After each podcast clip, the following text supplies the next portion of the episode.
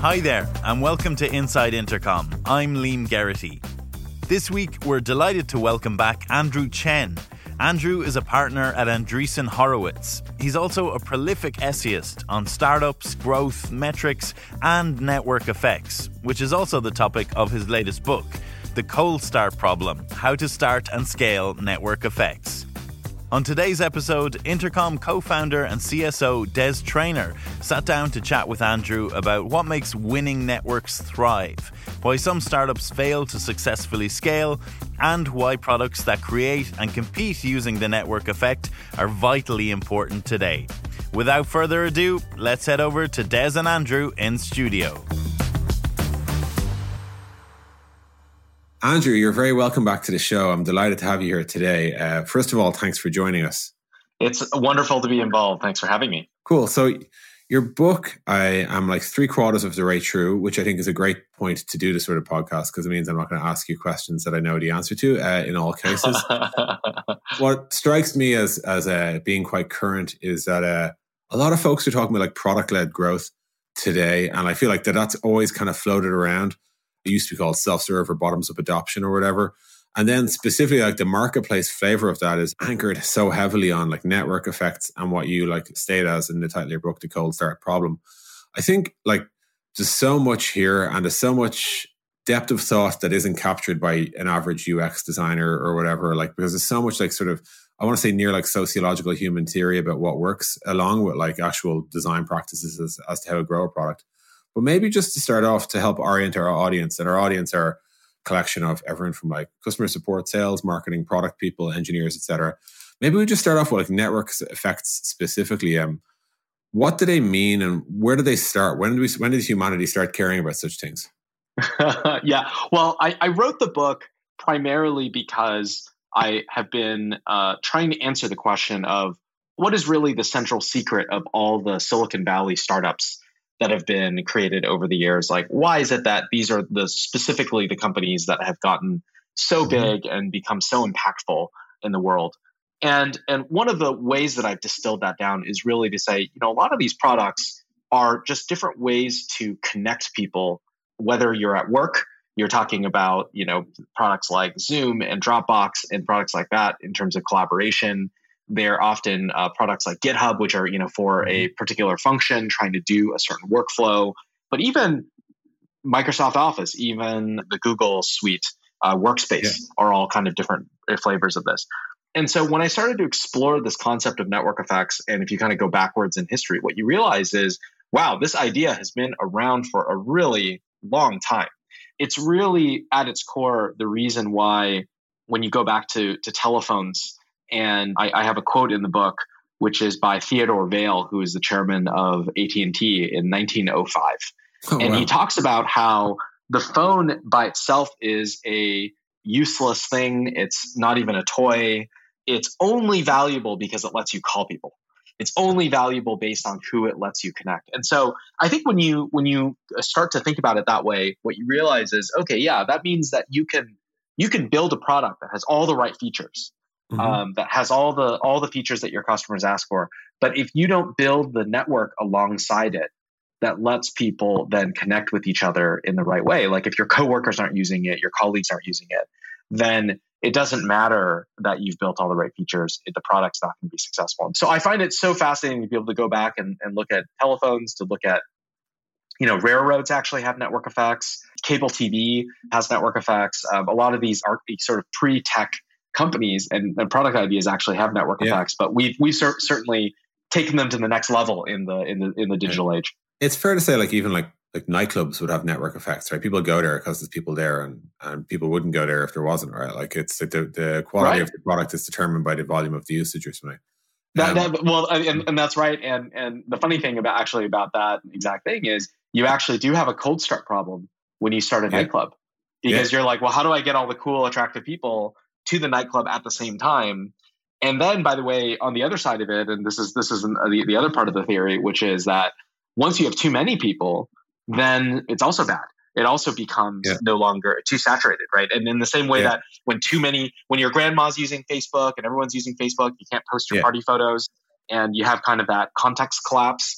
In the same way, when a nightclub gets too popular, it, it, it faces some of the same same issues. So no, for for sure. There's that famous quote like, "No one goes there anymore; it's too crowded."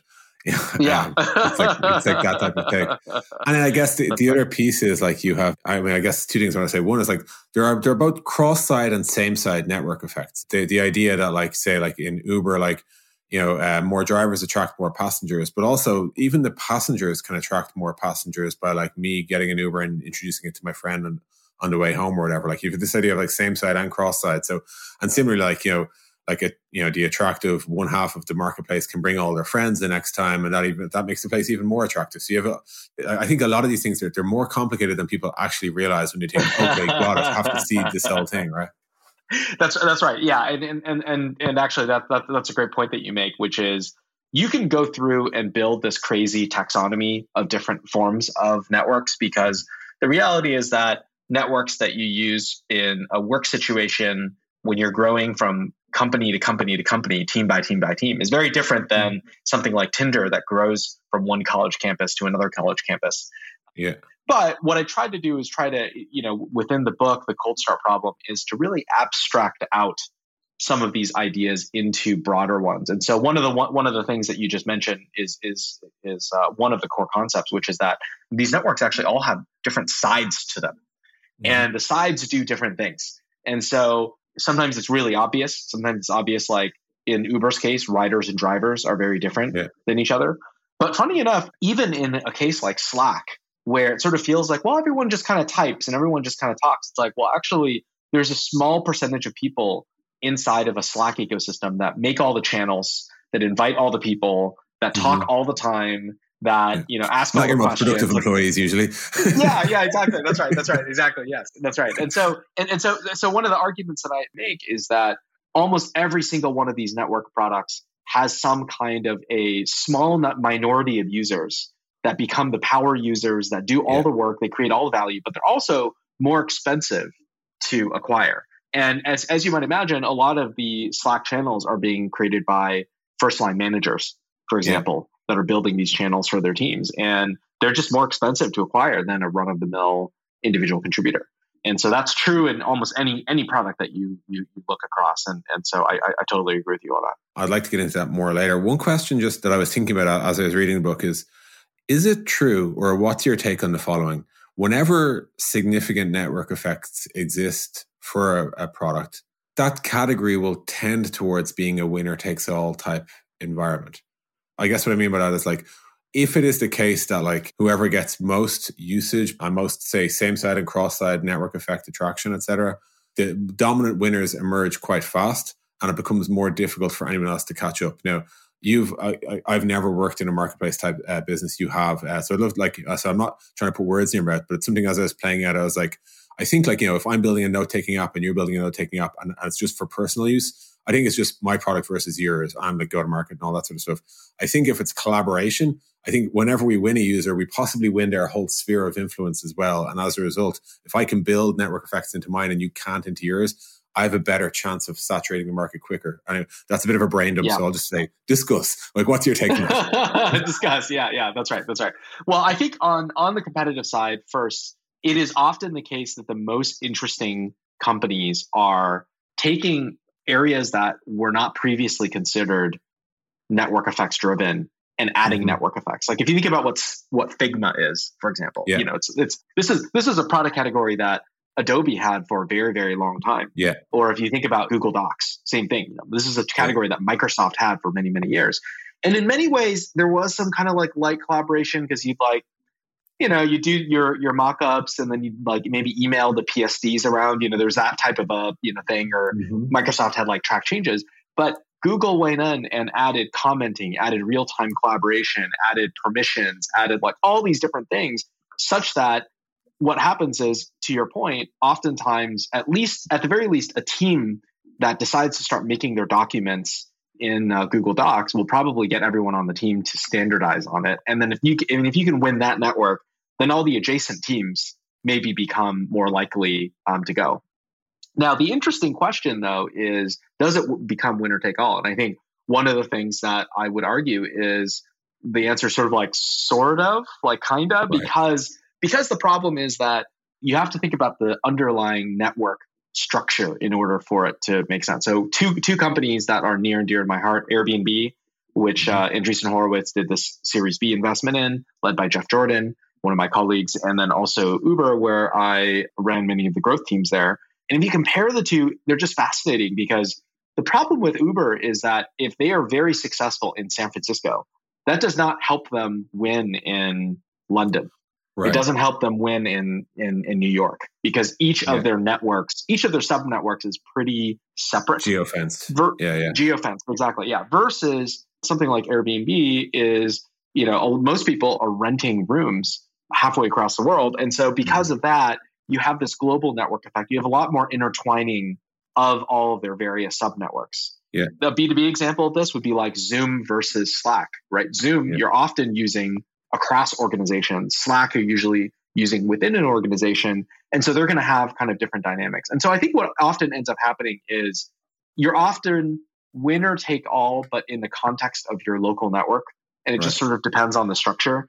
So if, if everyone decides in a company to use uh, Google Docs, then very likely that's the kind of thing that might actually spread through the entire company versus something like storage, which is a little bit more fungible where there's kind of like, well, you know, I share these one-off files with people all the time. Some people might do that over email. Some people might do that over Dropbox. Some people might do that over Box. And there's a little bit less standardization as a result.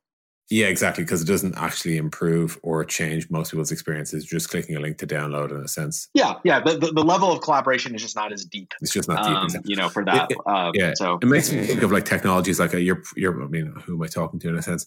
Uh, Cord.com, for example. I, I, I don't know if you're familiar with it. It's like a, you paste a line of JavaScript in, into your product and it automatically kind of gives you, I'll put in quotes for free because I haven't used it yet, but like multiplayer collaboration features. So like a little chat box you know, this sort of you can see your colleagues' mouse uh, oh, okay, pointer right. arrows as moving around. It kind of like gives you like the what people consider to be like the flashy multiplayer aspects of Figma. You can kind of bake in. Now, I think what, what in practice what will happen is, and again, no invested interest in Cord. A lot of people will do this in ways that just doesn't make sense. So like I don't care if anyone else is looking at my expense report. It's not useful, right? But there will be areas where it's like, oh, you were about to send this, e- uh, uh, this email. Oh, I, in that case, I won't, or whatever, right? You know. So I, I think we'll see that we'll see people build tools to kind of simplify how to add some of the superficial aspects. But I actually think what you're saying is it's actually deep and meaningful collaboration is the thing that wins the day, not the sort of surface level stuff, although that might right. be useful for sort of starting it. Yeah, I, I think realistically, you're going to need to design your network features very thoughtfully. Mm-hmm. in conjunction. I think I think that, that that that is one of the main main arguments that that I'm making, which is that if you so what, one of the case studies I have in the book is building Tinder version mm-hmm. one. And for, so for, for, for the early team led by Sean Rad, the very first version of Tinder was actually very good. It actually had the big profile photos, it had swiping, it had messaging, and it had all the key ingredients of what you would describe as Tinder. However, what happened was in the first few months, they couldn't get anyone to use it. They were just texting their friends, and their friends would kind of be like, "Oh, are you saying? Are you kind of insulting me? Like you're telling me like I'm lonely, so I should have a dating app?" It's it was so, still during a time when it was less yeah. accepted, and it wasn't until they actually had a whole plan for how they were going to get their first 500 users, which was they were going to go throw a party at USC, the local campus, and they were going to make everybody who went to the party download the app.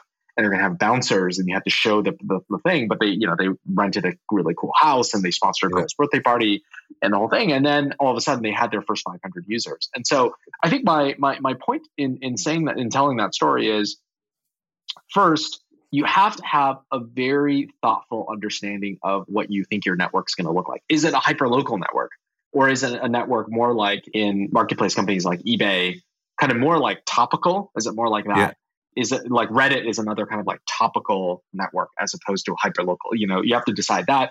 You have to decide how many users do I need before the network is actually valuable. A product like Zoom or Slack, Zoom might be useful with two or three people. Slack might be useful with five or ten people, the people on your team. Something like Tinder or Airbnb or Uber needs hundreds of network participants, yeah. all in a hyper local region, in order for it to work. So you have to understand that. And so I think that's why I guess I would find it hard to kind of copy and paste, you know, kind of uh, yeah. like other people's features into your products because you have to think about does my app need to be geo aware or is it fine if it's kind of like a, a company? You know, so it sounds like what yes. Cord's done is a really interesting one if your particular approach is teams within companies for collaboration. Yeah. And like just looking at what each other are doing versus actively collaborating together, I guess, right? Yeah, yeah, yeah, exactly. Right. Yeah, that makes a lot of sense. Just before we continue with today's episode, I wanted to let you know about Offscript. It's a new series of candid conversations with Intercom leadership all about the extraordinary AI driven transformation we're currently experiencing. Episode 1 is on our YouTube channel right now. Here's a teaser of what you can expect. I don't want to come across as overly dramatic, but for every single tech company, this is an adapt or die moment. It's inevitable that all businesses are going to go AI first. It's just a matter of time. In this post AI world, new companies will rise, old companies will fall. Of course, some of these new companies will flame out, some old companies will pivot successfully too. I don't think any of us could see a world where this wasn't going to be one of the biggest changes in the customer service landscape ever. The world we care about is customer service, and it's so patently obvious that the old way will be quickly obsolete. We're racing hard to build a future which will result in better experiences and results for customers and businesses too. It's not just a product change, it's a mindset change. Let's make space to talk about all of this. We have so much we want to share. We want to explore these ideas in the open. We want to provoke new ones in you. We want to learn from your reaction. You just click the kind of like big stupid go button, right? And see what happens. Welcome to Offscript. That's all to come on Offscript. The first episode is out now. You can watch it on Intercom's YouTube channel and we'll bring you audio versions of the episodes right here. Now, back to today's episode. To get into the specifics for a second, uh, in the book, I think one of the really nice frameworks you have as to how you break down the theory, if you like, the cold start theory, which is that you you break it into like five, I think, primary stages, just like the problem, yep. the tipping point, escape velocity. Yeah, escape velocity. Yeah. Uh, the ceiling, and then lastly, like the sort of the sustainable moat. Maybe like. Yeah. You know, obviously, without trying to give away your entire book, could you like break those down a little bit further so that our, our readers will know uh, what's going on yeah, in each of them? Yeah, kind of what, what what I mean by each of them. Yeah. So the, the the first part of the book, which is focused on what what the book is titled, is which is the cold start problem, is all about what happens when you have zero users you don't know what to do. And what I'm doing in that part is really to teach the reader some of the core central concepts of what I'm discussing later. And so uh, what I talk about is what so some of what we've already discussed, which is that networks have these sides, networks have these benefits. You know, network effects often is classically defined as products that become more useful as more people use them. Why it's important, this whole concept in the context of a world that is increasingly competitive. There's millions of apps everyone's trying all these different things. And what it means is that you, by having a network, you kind of have a way to break through and you're able to build one of the most valuable products in, in the whole industry are often, they're all often built on network effects.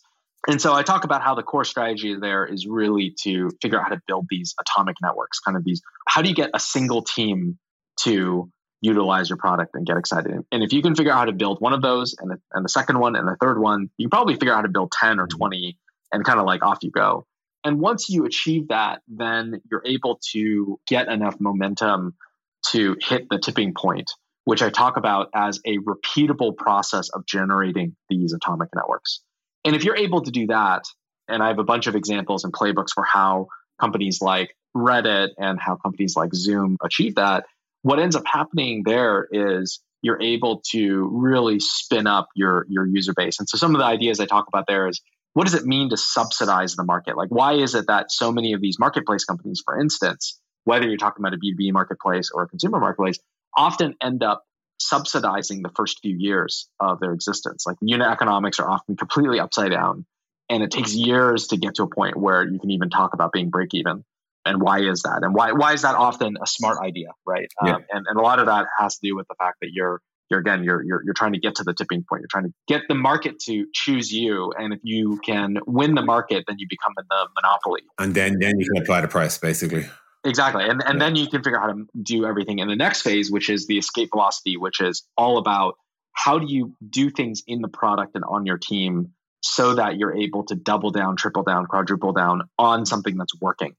And if mm-hmm. you're doing that, then you're probably building a growth team. You're probably finding your, you know, second and third and fourth go to market channel, whether that's more like, you know, paid marketing or SEO or one of these things.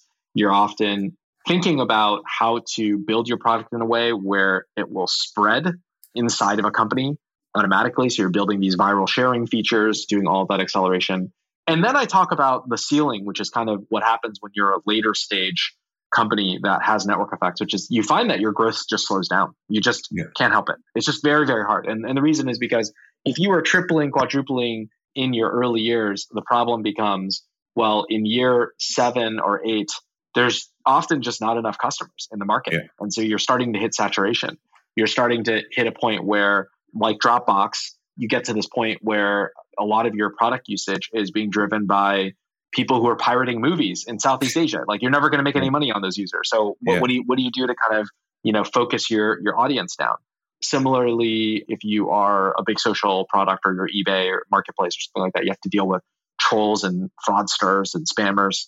So this whole section is sort of describing how it is that these products that we honestly think of as invincible actually are not and actually are struggling to just stay on a growth rate that makes sense. And I think we all intuitively understand that. We both talk about a company like Facebook like it's invincible. And we also talk about how we're all using Instagram more often. Right, TikTok days. or whatever. Yeah, totally. Or TikTok or whatever, right? Yeah. And then the final section, uh, the moat, is really about oftentimes when you ask a startup that has network effects, hey, how are you going to compete against everyone else? They just say, we have network effects. Yeah. Well, it turns out they have network effects too, most likely, yes. because they're also marketplace companies or they're also, you know, collaboration tools or whatever. And so what you have to do in that case is you have to figure out, well, if you're the big guy and they're the smaller player, then what do you do differently? And then similarly, if you're a smaller player and you're going after a big guy, maybe you can figure out how to cherry pick some of the various smaller networks that they have. Mm-hmm. Airbnb is not going after Craigslist's entire business. They just went after their shared rooms product mm-hmm. and, and went after that. If you are competing against Microsoft Office, you're probably not building everything in the suite and all the features. What you're trying to do is you're trying to pick off some, you know, smaller piece like what yeah. Notion is doing yeah. and just building a great product just on that and then growing from there. And so I talk about some of the techniques and strategies involved in a world where you are primarily where, where everyone has network effects. So that all makes sense. On the on the hitting the ceiling piece, how much of it is about like obviously as you hit like kind of as you go mainstream, you are at risk of like just you know let's just say like worse usage as you kind of just keep chasing it. You're going to get pirates or trolled or whatever. Uh, you've gotten all the like natural usage, and now you're trying to force it in a sense. Is the best strategy, in your opinion, like guide the market to say, "Hey, don't expect 100% growth for us when we're already at two billion users," or or is it like find other sources of stickiness in a sense. So like, hey, we've dominated like I don't want to like Dropbox. I feel like I'm unfair saying this, but like, hey, we've dominated file sharing, but we need to find something else that's not file sharing. So like maybe that's why we build paper or something. It's like find the next sticky thing because the old one's going to grow old too quickly, right? Yeah. Well, I, I think number one, absolutely, you have to figure out the new network product that drives everything forward. Yeah. You know, for, first of all, I think I think I think that's the actual true solve to the yeah. whole thing is that these products just generally follow some kind of an S curve, yeah. and then you're going to need to come up with a new one. Now, the, now the whole problem is that when you're a larger company, you often get to a state where everyone who was around to solve the cold start problem for your first product has retired, has left the company yeah. and is off doing other things, and the people that you have left running things have only been kind of peacetime yes. have only known peacetime and they've never known what it takes to build something from zero. And I think that I think you, you have another problem that Google had a lot of, which is like even if you may have a really bad idea for a product, you get 100 million users on launch day because like you're Google, you know, uh, yeah, like you, yeah, you, kind of like right. ever like you know, so like it's I feel like you see bits of this like when Facebook try and expand their product line, or, or I'm sure we'll see more. Like even if like Slack wanted to move into something, they're gonna they're gonna bump into this challenge. Like we get a flavor of this in yeah. Intercom where we launch something new, like for like two, three, four weeks, it's popular. we, we get no active real signal because yeah. guess what? Like asking 25,000 people to try something when they already try all the rest of your stuff, of course they're going to try it. Yeah, of course they're going to try it. Yeah. And, and so, like, I think, like, you know, what you can have, like, and this is like the sympathy I have for Google a lot is they do launch a lot of software. They certainly went through a period of like, you know, seven different messaging apps and three social networks and things like that. And I think it can be quite a while before they realize, huh, this isn't actually sticking at all. What we're seeing, what looks like a lot of usage, is just a lot of slush in a sense, right? Yeah, that's right. That's right. Well, I think one of the things I really admire about the Snapchat team, and uh, as as I've gotten to know them over the years, is that they will do things like they'll just go to a high school and just build apps for one high school for a whole year, and they'll kind of dispatch a little tiger team to go do that, and they won't go and tell them like where's Snapchat, like you know, like do this yeah, and do that.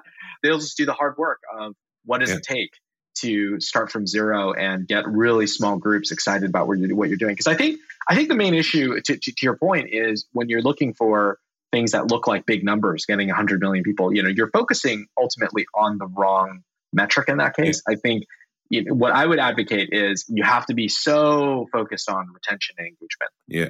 And you have to be really, really focused on small groups of people, getting entire groups on at the same time, and then building network by network. You can't kind of do the top down, you know, I call it a big bang launch.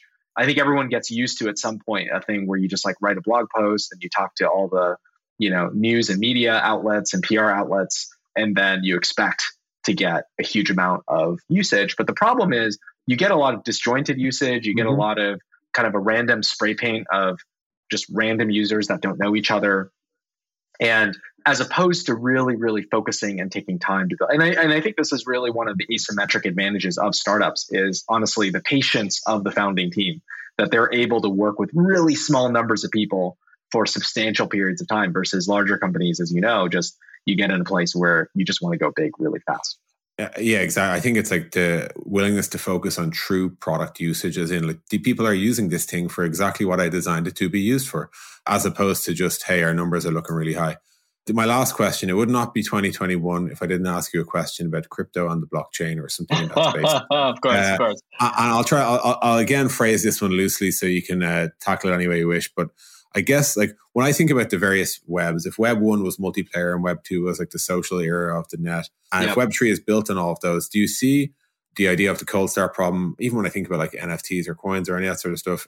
Do you see this as being like kind of baked into Web3 from, you know, will all solutions from here onwards kind of like need to solve this problem?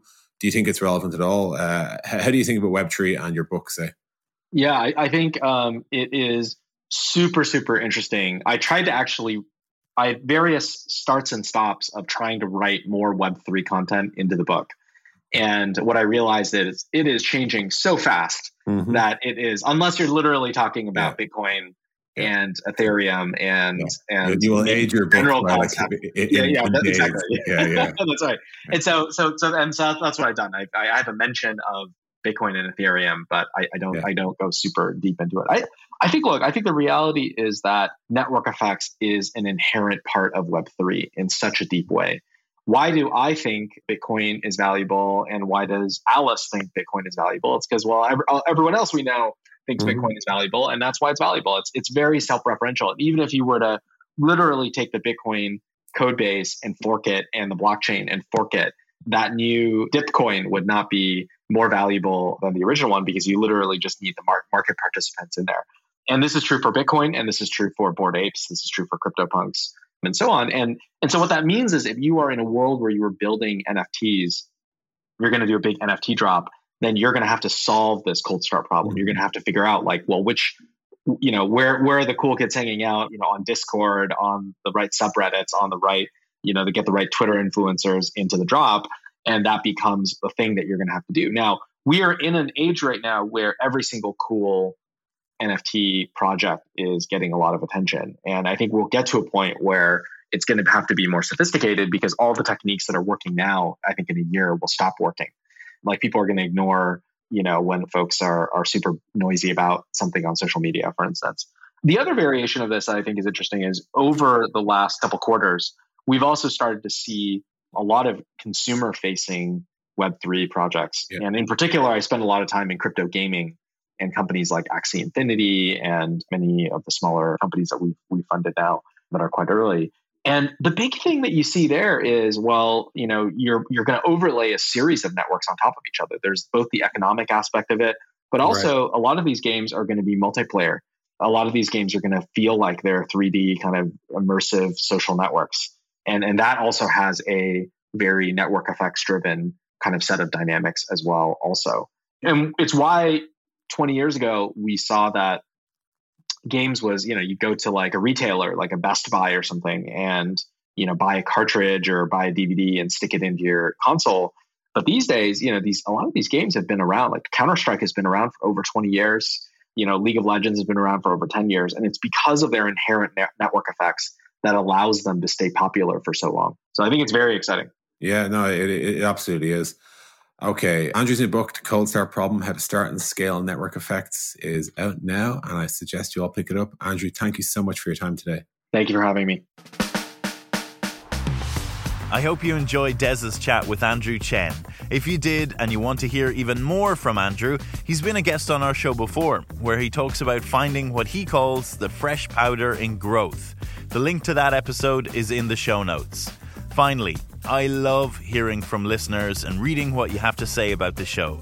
So please leave a review on Apple Podcasts or your preferred podcast platform, or just give us a shout out on social at Intercom.